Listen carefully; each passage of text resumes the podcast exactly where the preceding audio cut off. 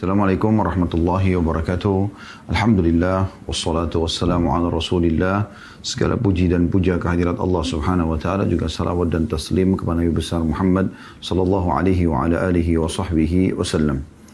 Semoga hari Jumat ini Allah Subhanahu wa taala menjadikan hari yang penuh dengan berkah, hari yang penuh dengan pengampunan terhadap seluruh kesalahan-kesalahan kita yang lalu dan juga Allah terima seluruh amal-amal saleh yang pernah kita lakukan, yang sedang kita lakukan dan juga yang akan kita lakukan dengan pahala yang sempurna dan semoga Allah Subhanahu wa taala menyatukan kita semua di surga firdausnya tanpa hisab sebagaimana disatukan dalam majlis ilmu yang mulia ini. Kita akan melanjutkan seperti biasa teman-teman sekalian di jam 13.00 waktu Indonesia, Barat sampai 14.00 insyaAllah. Beda buku kita uh, Sahih At-Targhib Tarhib dan kita masih dalam kitab yang sama yaitu kitab Jumat di jilid dua dari uh, susunan enam jilid Sahih At-Targhib Tarhib ini dan kita berada di bab kelima masalah ancaman berbicara ketika imam berkhutbah dan anjuran untuk diam atau dalam kurung menyimak.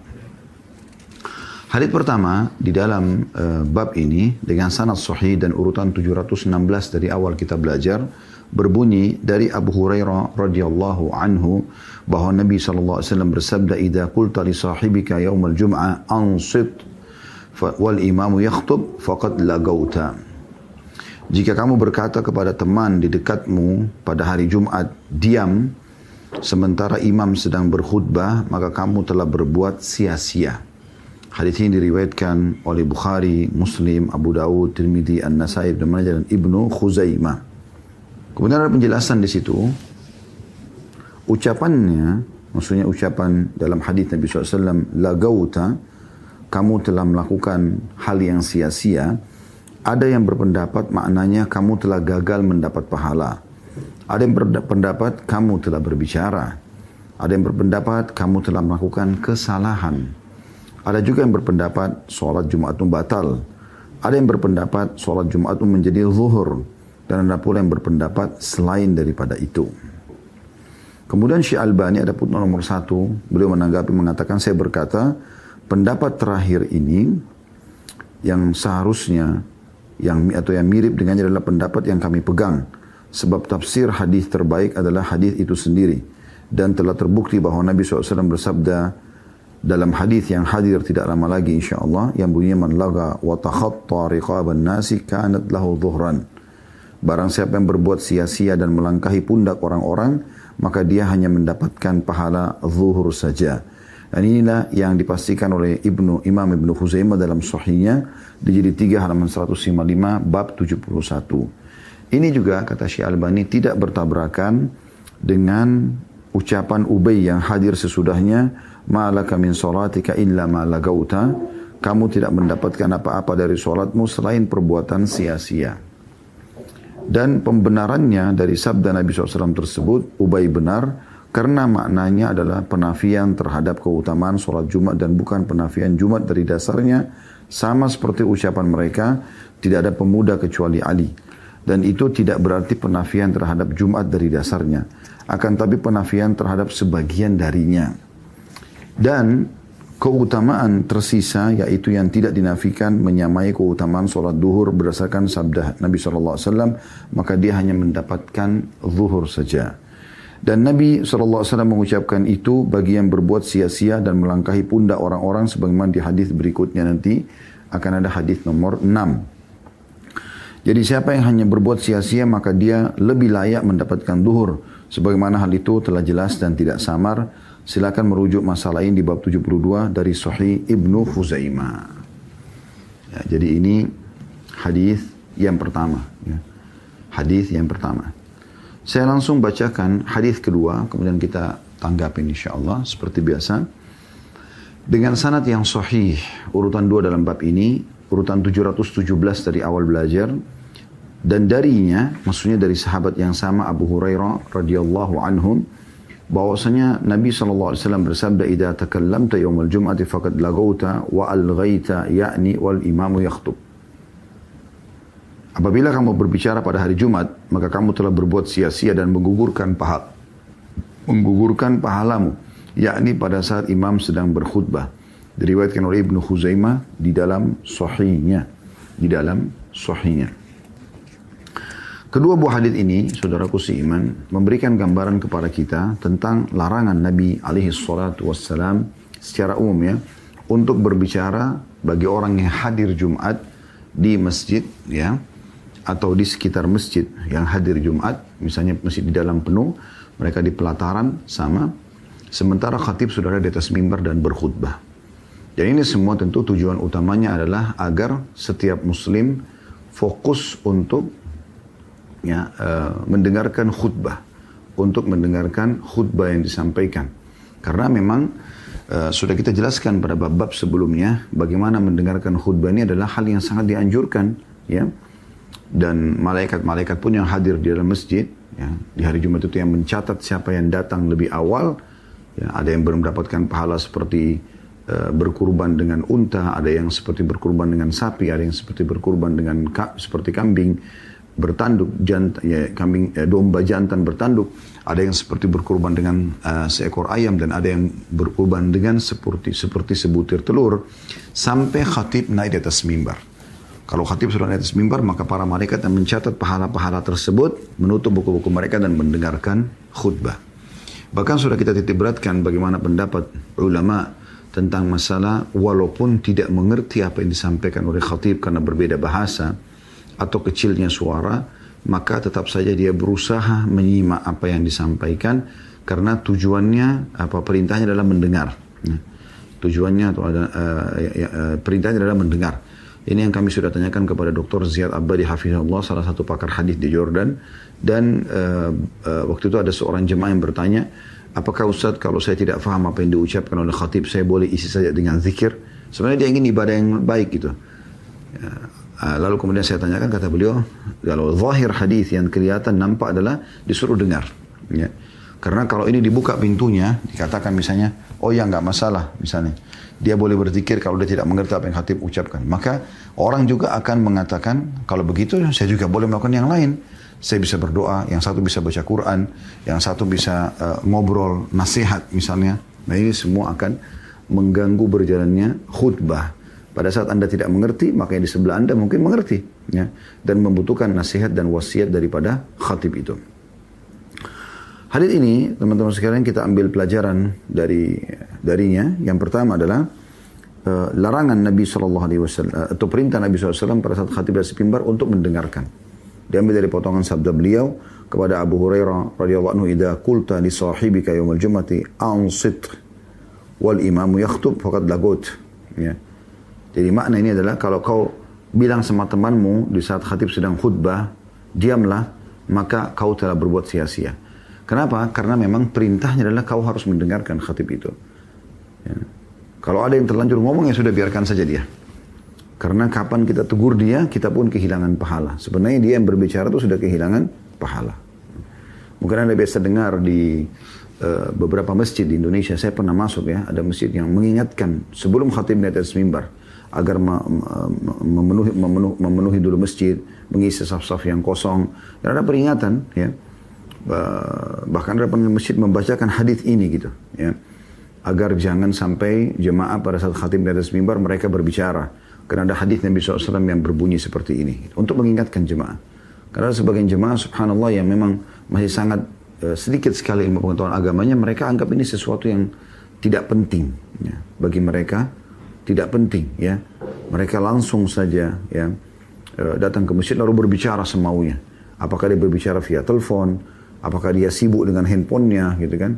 Padahal sebenarnya uh, kegiatan ini walaupun tidak bersuara sudah cukup untuk mengganggu orang yang ada di sebelah dia. Atau misalnya memang dia berbicara dengan orang di sebelahnya. Dalam hadis ini kita lihat walaupun hanya menegur saja orang supaya dia dengarkan khatib, yang menegur ini juga kena kehilangan pahala. Jadi pelajaran pertama adalah tentang masalah anjuran mendengarkan khatib. Pelajaran yang kedua dari hadis ini adalah orang yang ya, berbicara, ya, walaupun dia niatnya menegur, itu kehilangan pahala. Kalau orang yang menegur saja, misalnya si A sama si B, si A mengingatkan temannya si B, jangan ribut tuh lagi khatib lagi khutbah, misal, itu kan niatnya baik supaya temannya dengarin gitu. Itu aja dia niatnya baik, hilang pahalanya. Fakat lagot, kata Nabi SAW. Bagaimana dengan orang yang dasarnya memang berbicara yang akhirnya ditegur itu? Maka itu lebih berat. ya Itu lebih berat. Ini poin yang harus digarisbawahi.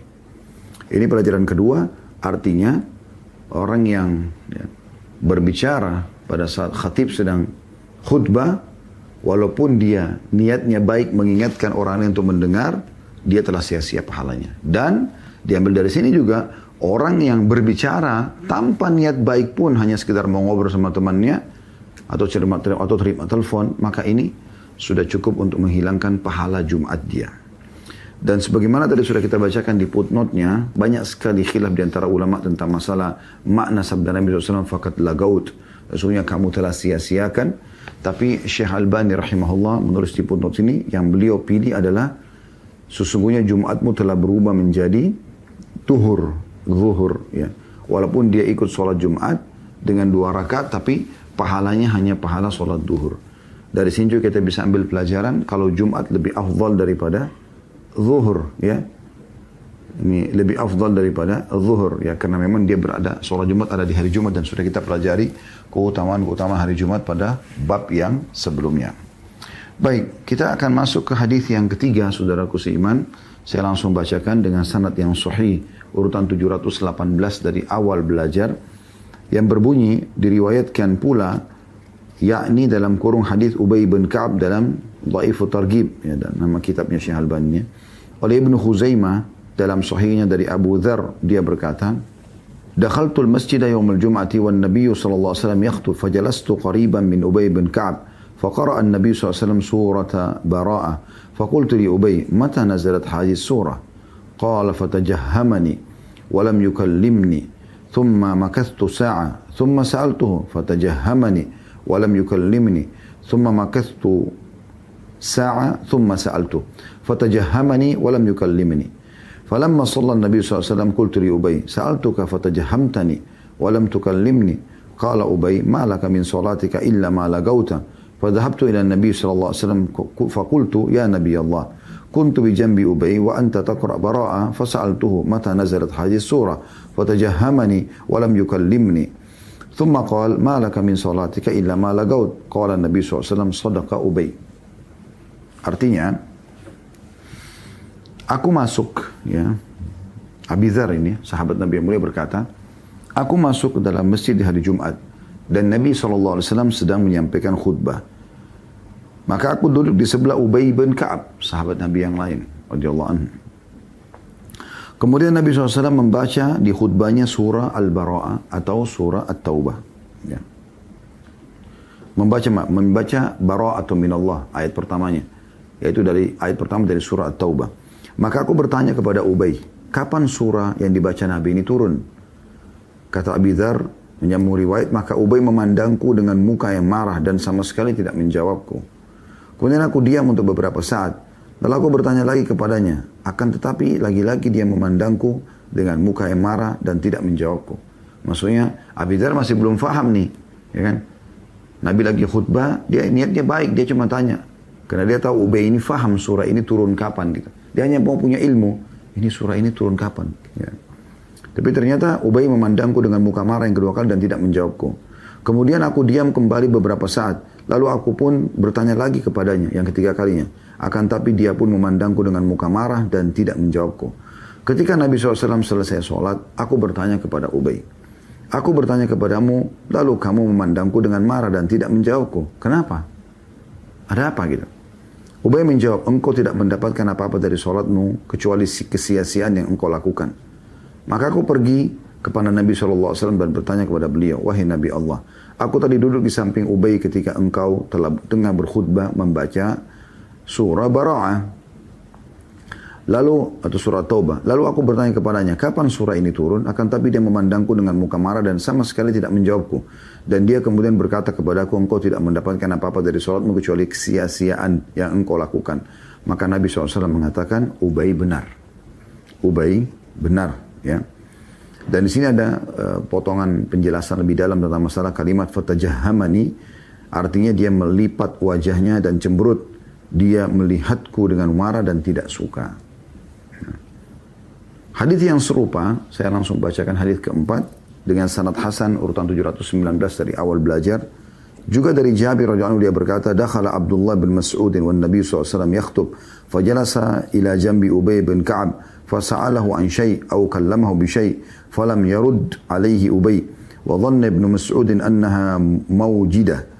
فلما انفتل فلما انفتل النبي صلى الله عليه وسلم من صلاته قال ابن مسعود يا أبي ما منعك أن ترد علي قال إنك لم تحضر معنا الجمعة قال لما قال تكلمت والنبي صلى الله عليه وسلم يخطب فقال ابن مسعود فدخل على النبي صلى الله عليه وسلم فذكر ذلك له فقال النبي صلى الله عليه وسلم صدق أبي صدق أبي أطع أبي Abdullah bin Mas'ud kata Jabir radhiyallahu anhu majma'in. Abdullah bin Mas'ud juga sahabat Nabi radhiyallahu anhu masuk masjid sementara Nabi SAW sedang berkhutbah.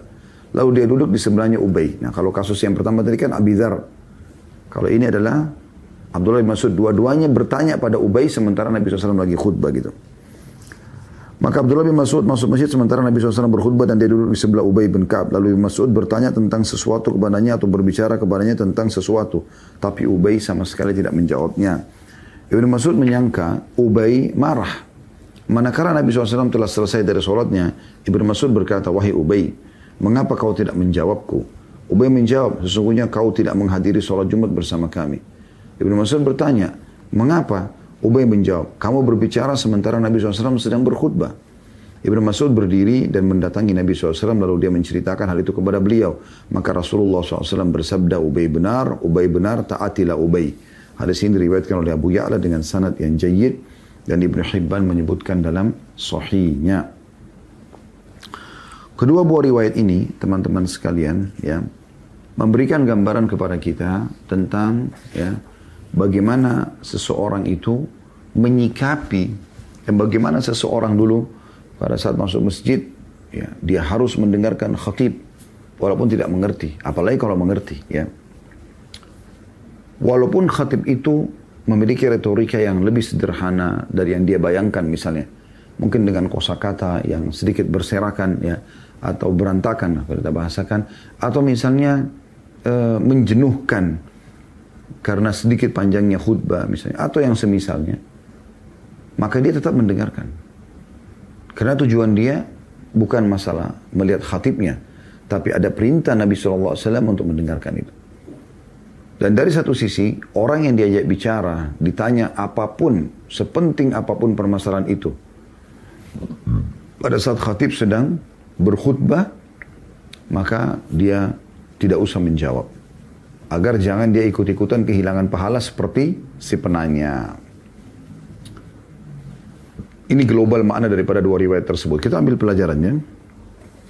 Yang pertama adalah bagaimana kedudukan dan ilmu daripada Ubay bin Ka'ab radhiyallahu anhu. Ini menandakan uh, dia tidak ingin menjawab apa yang ditanyakan oleh Abi Dhar walaupun bagus pertanyaannya dalam riwayat yang ketiga tadi ya. Menanyakan tentang kapan surah At-Taubah ini al, uh, surah Bara'ah ini atau surah At-Taubah ayat pertamanya Bara'atu minallah itu turun kepada Nabi sallallahu alaihi wasallam. Sebenarnya kalau sederhana kita berpikir kan itu pertanyaan ilmu. Ubay bisa jawab, oh turun tiga bulan yang lalu, selesai kan? Cuma itu saja, ya. Tetapi dia tidak mau, karena dia sudah tahu, Ubay sudah tahu. Kalau seandainya dia jawab saja itu, dia cuma mengatakan turun tiga bulan yang lalu. Udah dia sudah kehilangan pahala Jumatnya. Ya ini luar biasa gitu, ya. Pelajaran pertama bagaimana keilmuan Ubay radhiyallahu anhu dalam mempraktikkan sunnah Nabi wasallam. Begitu juga di riwayat Abdullah bin Mas'ud. Ya, setelahnya. Riwayat yang keempat tadi. Bagaimana juga dia tidak menjawab pada saat Abdullah bin Mas'ud bertanya sesuatu. Abdullah bin Mas'ud ini terkenal juga sebagai sahabat yang berilmu. Ya. Dari sini juga kita ambil pelajaran yang lain yang kedua. Bahwasanya tidak semua da'i, alim, mengetahui semua ilmu. Ini poin sangat penting untuk difahami. Karena pemahaman di tengah-tengah masyarakat kita, kalau seorang da'i, berarti dia harus tahu semua dan tidak boleh ada salahnya. Tidak akhi dan ukhti. Dia juga manusia biasa, dia bisa buat salah. Seorang alim pun bisa buat salah. Anda bisa bayangkan, pernah dengar nama Abi Dhar, anhu? Ini sahabat termasuk sabiqun al-awwalun, orang yang pertama masuk Islam di Mekah. Salah satu dari muhajirin, dari awal masuk Islam bayangkan. Masih awal-awal Al-Quran masih proses turun ya. Dan kejadian khutbah Jumat ini terjadi setelah hijrah di Madinah. Karena di Makkah waktu itu belum ada khutbah Jumat. Tapi subhanallah masih ada hal yang penting ya. Yang cuma dilakukan sepekan sekali. Berhubungan dengan Jumat. Kalau khatib di atas mimbar nggak boleh bicara. Kalau bicara fakat lagot kau telah berbuat sia-sia. Ini masih belum sampai ke, ke telinganya Abidhar. Anda bisa bayangkan sosok Abidhar saja. Apalagi cuma Khalid Basalama atau Sifulan atau Sifulan gitu. Jadi kita juga mesti bisa memberikan udur kepada seorang dai atau alim yang mungkin dia salah atau dia belum tahu. Yang penting teman-teman sekalian, sosok alim ini atau dai ini tidak fanatik kalau dia salah. Kalau dia salah dia mengatakan iya dia salah kemudian dia meluruskan kesalahannya. Itu benar. Kecuali kalau dia fanatik sudah salah, jelas-jelas jauh dari dalil, ya, kemudian tetap ngotot dengan pendapatnya, nah itu lain dia tidak memperbaiki misalnya. Itu Berbeda itu ngawur gitu. Dia berdosa di sisi Allah Subhanahu wa taala. Tapi ini pelajaran penting. Di riwayat yang keempat bayangkan Abdullah bin Mas'ud, Anda pernah dengar nama ini? Tidak asing pasti di kalangan kaum muslimin. Ada beberapa nama sahabat mungkin asing bagi Anda, ya. Qaqa bin Amir, tidak semua orang dengar nama ini. Julaibib, tidak semua orang dengar nama ini, ya. Uh, banyak sekali nama-nama yang mungkin Usaid bin Khudair, Eh, dan yang lainnya. Mungkin tidak semua orang dengar nama ini karena mereka tidak terlalu banyak meriwayatkan hadis. Tapi Abi Dhar, Abdullah bin Mas'ud, ini umum telinga muslimin yang biasa dengarkan ceramah ya, atau hadis Nabi SAW tidak asing dengan nama-nama ini. Ini hikmah Allah Subhanahu wa taala. Abdullah bin Mas'ud pun masuk di masjid, Nabi lagi khutbah dia masih tanya sama Ubay. Karena ketidaktahuannya terbukti di akhir riwayat keduanya Abizar bertanya kepada Ubay, kenapa engkau tidak menjawab kepada saat aku tanya? Bahkan mukamu marah padaku. Ada masalah apa? Begitu juga Abdullah bin Mas'ud bertanya kepada Ubay, tadi aku tanya sesuatu, kenapa kau tidak jawab? Menandakan mereka tidak tahu itu. Dan itu manusiawi sekali. Sangat manusiawi. Ya. Kadang-kadang kita di Indonesia ini subhanallah, kalau ada kesalahan sedikit saja, udah itu yang disorotin, dilupain semua kebaikan para ulama-ulama kita. Ini nggak boleh, ya. Sosok sahabat saja ada yang keliru, gitu kan? Maksudnya bukan keliru ya, maaf, saya luruskan. Maksudnya ada yang mereka belum tahu. Akhirnya terjerumus pada hal pelanggaran, gitu kan? Dengan tidak bermaksud tentunya. Kalau ada orang sengaja sudah tahu salah, tetap dia ngomong, nah ini ngawur ini, nggak mungkin. Tapi kalau orang tidak tahu, seperti misalnya ada dai-dai kita mungkin pernah mendengarkan dari seseorang yang dia belajar darinya, kemudian ternyata itu keliru. Ya? Lalu disampaikan sampai di pengajian. Kan bisa saja terjadi. Lalu ada dai lain yang meluruskan, kayaknya begini dan begitu. Nah ini juga punya adabnya. Bagaimana dai yang faham, menelpon atau memberikan informasi kepada dai yang kurang faham ini atau keliru. Akhi ada di buku ini, ada begini, ada begini. Supaya dia, supaya dia meluruskan. Dan bukan aib. Semua dai, bahkan seorang alim adalah penuntut ilmu. Dan mereka Orang yang ikhlas di jalan Allah SWT tidak akan malu untuk meluruskan kesalahan yang ada dan dia mengubah kepada hal yang benar. Ya. Ini pelajaran juga yang diambil dari sini. Kemudian pelajaran yang ketiga, eh, bagaimana eh, seorang khatib memilih bahasan-bahasan yang tepat ya, dalam ceramah. Di sini Nabi saw memilih menjelaskan tentang surah Taubah. Walaupun surah ini sudah dihafal oleh para sahabat. Dan mayoritas mereka mengetahui sebab turunnya. Karena mereka hadir pada saat itu. Ya. Apalagi surah At-Taubah ini banyak turun di kejadian perang Tabuk. Ya. Perang Tabuk itu di akhir-akhir hidup Nabi SAW. Bahkan perang Tabuk itu peperangan terakhir Nabi SAW.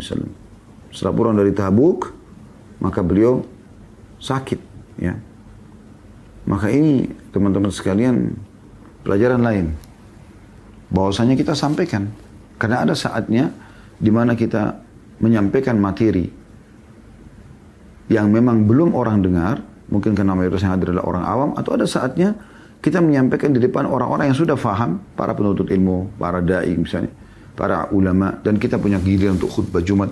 Kita menyampaikan sesuatu mungkin yang semua sudah tahu. Tapi dari menjalankan dari bab nasihat ya atau karena bab nasihat. Kita ingin memberikan nasihat dan menjalankan firman Allah Subhanahu wa taala fadzakir fa inna dzikra tanfa'ul mu'minin saling memberikan peringatan karena peringatan bermanfaat bagi orang-orang beriman. Yang keempat yang bisa kita ambil ya, pelajaran dari sini adalah bagaimana seseorang yang diajak ngomong pada saat khatib sedang atas mimbar ya, itu tidak menjawab sepenting apa pun pertanyaan yang dilemparkan. Kira-kira teman-teman, pertanyaan pertanyaan Abidar kepada Ubay tentang masalah surah ini turunnya kepada Nabi kapan ya? Nabi lagi sampaikan. Apakah itu pertanyaan sia-sia? Tidak. Pertanyaan yang penting untuk diketahui dan mungkin karena bertepatan lagi disampaikan menurut Abidar tepat untuk ditanyakan dan Ubay adalah seorang yang faham masalah itu. Hanya saja, ya, di poin ini teman-teman sekalian, Ubay tidak menjawabnya. Karena Ubay tidak mau sia-siakan Jumatnya. Jadi tidak salah kalau dia tidak jawab orang. Gitu kan? Artinya kalau khatib sudah mimbar, jangan lagi pusing dengan kegiatan yang lain. Ya. Dan harusnya hal yang mendasar sekali, setiap muslim laki-laki punya kewajiban mempelajari semua ini secara mendalam. Apa pun yang berhubungan dengan Jumat. Karena ini rutin dikerjakan sepekan sekali. Mereka nggak boleh sia-siakan ya, pengetahuan mereka tentang masalah ini. Pelajaran yang lain yang bisa kita ambil adalah bagaimana uh, Ubay sebagai orang yang faham menjelaskan pada saat ditanya. Ini juga banyak sekali orang menegur, uh, menolak untuk orang lain bertanya, tapi dia nggak jelaskan kenapa. Ubay di sini di dua riwayat ini menjelaskan Waktu ditanya, kenapa kau tidak menjawab? Kenapa kau berwajah marah? Kata Abidar. Abdullah Masud mengatakan, kenapa kau tidak jawab pada saat aku sedang bertanya? Mengatakan keduanya tidak faham. Ubay lalu menjelaskan pada saat itu. Ini pentingnya menjelaskan gitu kan. Dan jangan biarkan sudahlah, tinggalin aja, tidak perlu dijelaskan. Tidak, jelaskan. Sampaikan kepada mereka. Ya. Maka dijelaskanlah oleh Ubay kalau kejadiannya begini dan begitu. Dan di sini penyampaian Ubay dibenarkan oleh Nabi SAW pada saat dia mengatakan kau sia-siakan saja. Seakan-akan kau hanya mendapatkan pahala jum, pahala duhur dan bukan mendapatkan Jumatnya. Ya. Dan ini poin yang sangat penting untuk digarisbawahi tentunya. Kemudian hadis yang kelima dengan sanad sahih urutan 720 dari awal belajar dari Abdullah bin Mas'ud radhiyallahu dia berkata, "Kafa lagwan an taqula di sahibika ansid idza kharaja al-imamu fil jum'ah." Cukuplah sebagai perbuatan sia-sia jika kamu berkata kepada kawanmu diam manakala imam telah keluar dari mimbar di hari Jumat diriwayatkan tebal dan Mujamul Kabir secara mauquf dengan sanad yang sahih. Maksudnya hanya sampai kepada Abdullah bin Mas'ud. Nah, kalau kita hubungkan antara hadis ini dengan hadis yang sebelumnya yang keempat di mana Abdullah bin Mas'ud ya, dalam riwayat itu dijelaskan belum faham tentang uh, kenapa orang tidak boleh ngomong dan akhirnya dia tahu dari penyampaian Ubay. Nah riwayat yang kelima ini kemungkinan besar adalah setelah itu, setelah belum Mas'ud bertanya kepada Nabi SAW dan Nabi SAW membenarkan Ubay, maka beliau mulai menyampaikan sabda atau beliau menyampaikan hadis ini. Makanya di sini bukan dari Abdullah bin Mas'ud, Nabi SAW bukan, dari beliau. Kenapa? Karena beliau sudah mulai faham sekarang. Oh ternyata nggak boleh ngomong nih, gitu kan. Maka beliau mengatakan di sini, cukuplah sebagai perbuatan sia-sia, kehilangan pahala Jumat, jika kamu berkata kepada kawanmu, diam. Bilang diam, itu sudah cukup hilang pahala. Jadi jangan ditanggapin sama sekali. Ya. Manakala imam telah keluar naik atas, atau naik mimbar di hari Jumat. Ya. Dari hadis ini kita ambil pelajaran bagaimana Abdullah bin Mas'ud setelah mengetahui ilmu beliau mengamalkan dan menyampaikan apa yang beliau sudah ketahui dari Nabi SAW. Dan yang kedua memang orang kalau menegur orang yang sedang berbicara atau beraktivitas lain di saat khatib sudah mimbar maka orang itu sudah kehilangan pahala yang melakukan hal sia-sia, dia juga yang menegur kehilangan pahala. Allahu a'lam. Kita akan melanjutkan hadis yang ke-6. Dan di sini sampai hadis yang ke-8 ya, hanya saja hadis 6 sama 8 yang ada uh, uh, isi matan daripada hadis. Hadis ketujuh itu hanya periwayatan ya di, yang disebutkan dari buku hadis yang menulis yang kurang lebih sama dengan hadis sebelumnya. Saya akan bacakan hadis ke-6 dengan sanad Hasan Sahih. Urutan 721 dari awal belajar.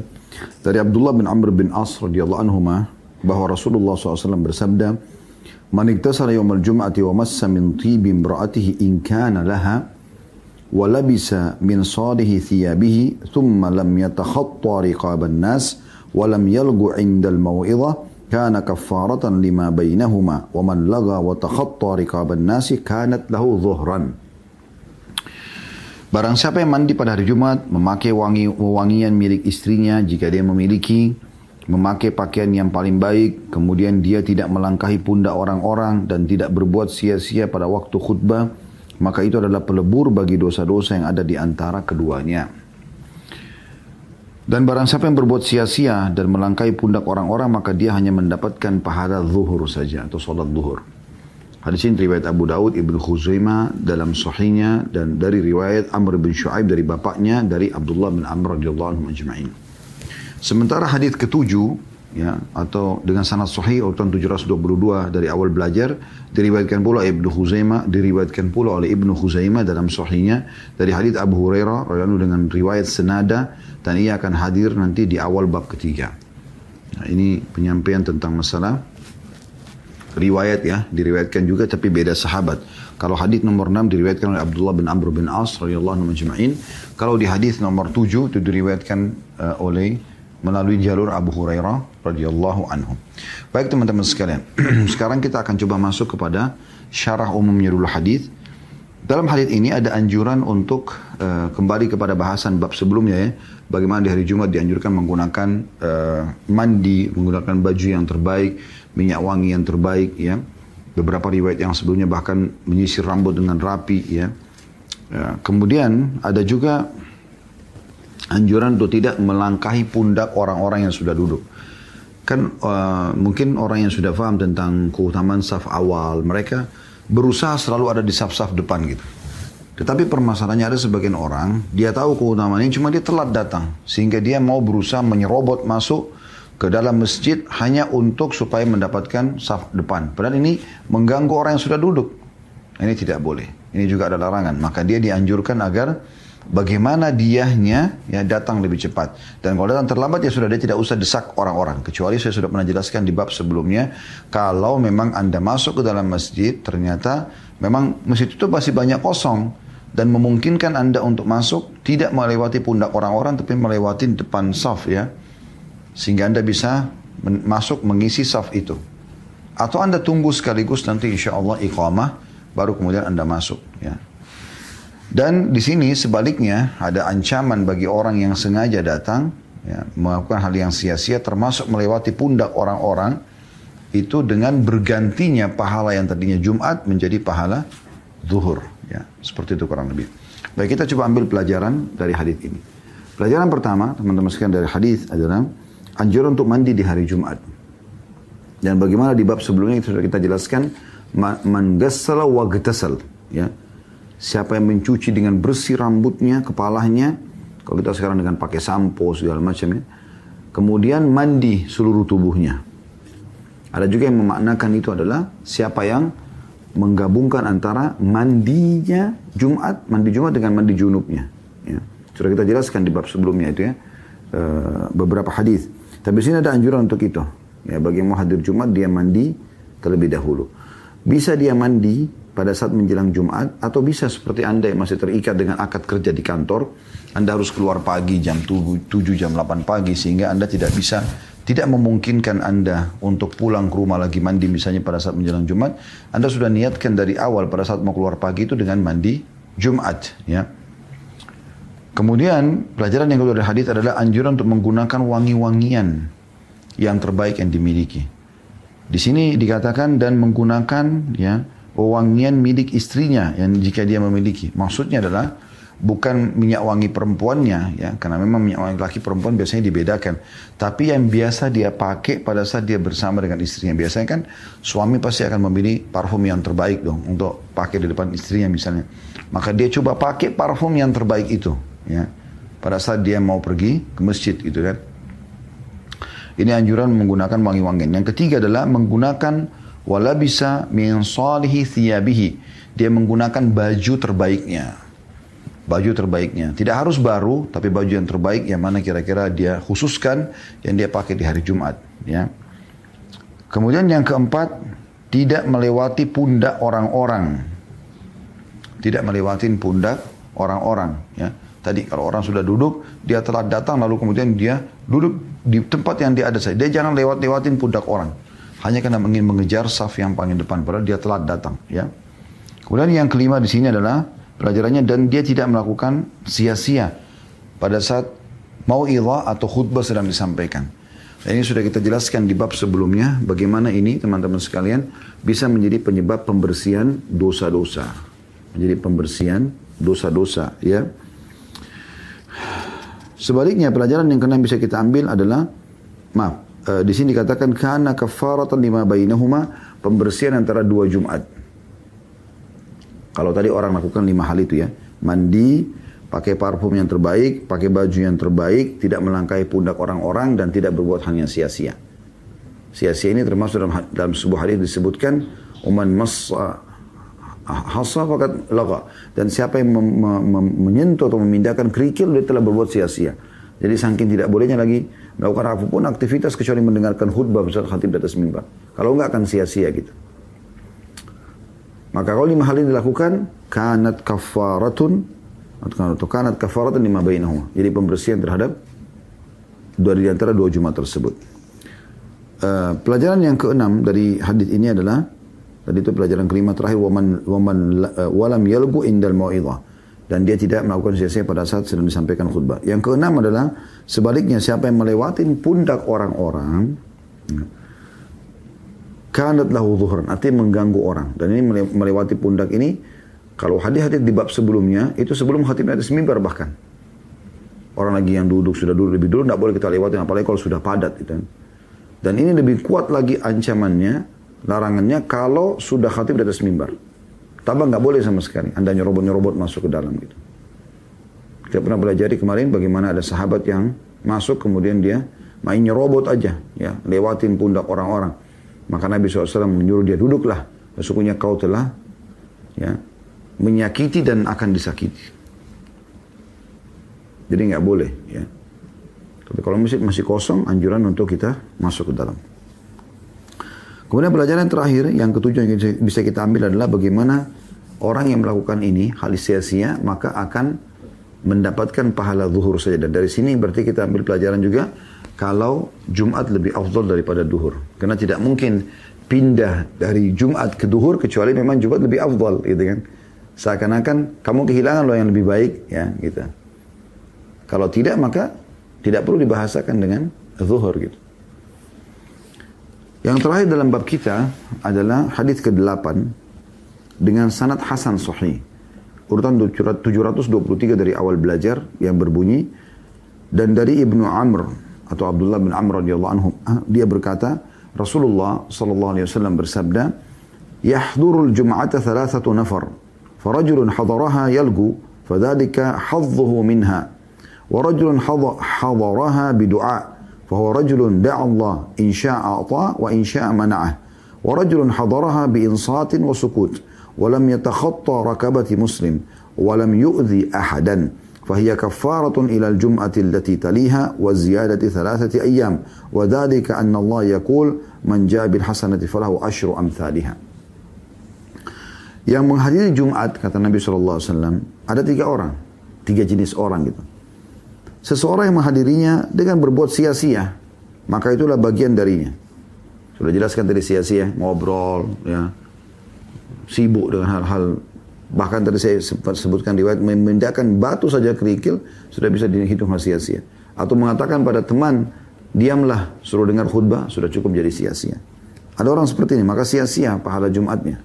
Dalam riwayat sebelumnya tadi yang ke-6, dia hanya mendapatkan pahala duhur kalau dia ikut sholat Jumat. Walaupun dia tetap kerjakan Jumat gitu. Kemudian yang kedua kata Nabi SAW, seseorang yang menghadirinya dengan doa. Dia berdoa kepada Allah, jika Allah berkehendak maka dia Allah memberi dan jika Allah berkehendak maka dia tidak memberinya. Kemudian yang ketiga adalah dan seseorang yang hadirinya dengan diam dan mendengar, dia tidak melangkai pundak seorang muslim dan tidak menyakiti seseorang, maka itu adalah pelebur hingga Jumat yang berikutnya ditambah tiga hari lagi. Hal itu karena Allah SWT berfirman dalam surah Al-An'am ayat 160, surah Al-An'am ayat 160 yang terjemahannya, barang siapa yang datang membawa satu kebaikan, maka dia akan mendapatkan sepuluh kebaikan yang sepertinya. Hadis ini riwayat Abu Daud dan Ibnu Khuzaimah dalam sahihnya. Ya. Hadis ini hadis terakhir dalam bab kita, bab tentang anjuran untuk tidak berbicara pada hati dan atau diam, ya. ya. Tepatnya pada saat khutbah sedang disampaikan, ya. Hadis ini teman-teman sekalian memberikan pelajaran kepada kita bagaimana Nabi alaihi salatu wassalam membagi orang yang hadir di Jumat tiga golongan, gitu kan. Langsung kita masuk ke pelajaran pertamanya dari hadis ini, yaitu golongan pertama. Orang yang menyia-nyiakan Jumatnya. Dia hadir Jumat tapi nggak dapat pahala Jumat. Kenapa? Karena dia melakukan hal sia-sia. Apa hal yang sia-sia? Ya jelas tadi kita sampaikan, dia berbicara sama orang di sebelahnya, ya dia sibuk dengan hal-hal yang pokoknya selain mendengarkan khutbah pada saat khatib sudah di atas mimbar. Maka ini sia-sia. Tentu kalau dia berbicara misalnya sementara khatib belum, belum di atas mimbar itu tidak ada masalah. Yang penting jangan sampai mengganggu orang aja di sebelah. Tapi belum ada ancaman. Ancamannya kapan? Pada saat khatib sudah naik mimbar. Begitu naik mimbar, Anda harus diam. Telinga Anda buka lebar-lebar, mata Anda buka lebar-lebar, mulut Anda tutup dengar baik-baik, lihat ke arah khatib atau buka jangan mata jangan tidur dan jaga lisan Anda. Satu kalimat, satu kata pun jangan ucapkan. Maka ini insya Allah akan sangat besar sekali manfaatnya. Kalau Anda melanggar ini, maka akan sia-sia Jumat Anda. Dalam riwayat tadi, Anda mendapatkan pahala zuhur saja. Pelajaran yang kedua dan ini kelompok yang kedua atau golongan kedua yang datang adalah orang yang berdoa. Di hari Jumat itu datang sholat dan dia berdoa. Maka ini perbuatan baik. Allah subhanahu wa ta'ala akan memberikan kepada dia kalau Allah mau. Ya, Allah tidak memberikan kalau Allah tidak mau. Dan golongan ini yang dimaksud adalah orang yang pada saat khatib sedang di mimbar. Atau dari awal dia datang, dia berdoa kepada Allah SWT. Maka ini golongan kedua. Dia akan dapat doanya tergantung daripada Allah terima atau tidak. Golongan ketiga, golongan yang paling mulia. Ini pelajaran ketiga dari hadis adalah seseorang yang datang di hari Jumat itu. Kemudian kata Nabi SAW, ya hadaraha bi insatin wa sukut.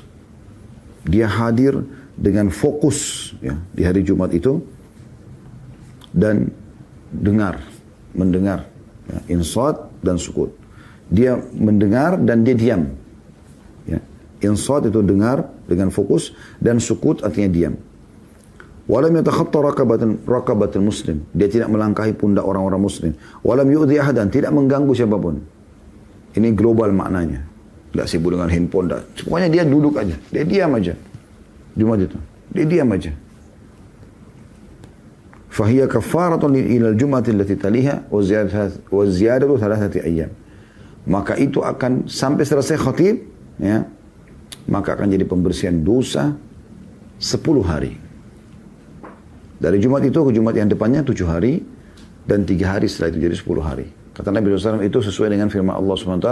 Siapa yang datang mengerjakan satu amal soleh, Allah akan lipat gandakan menjadi 10 kali lipat. Artinya satu hari Jumat itu Allah lipat gandakan menjadi 10 kali lipat. Sama dengan 10 hari dia beribadah. Atau pembersihan dosa 10 hari ke depan. Ini keutamaan luar biasa.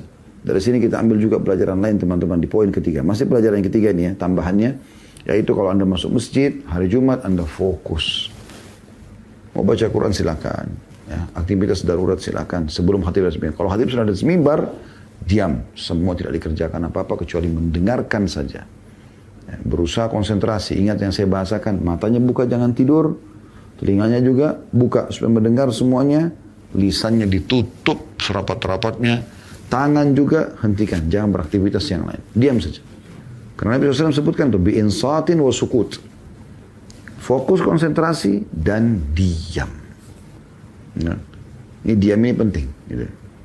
Hanya bersabar 20 menit, setengah jam, saat khatib sampaikan khutbah, baru kemudian Anda beraktivitas seperti biasa. Allahu a'lam.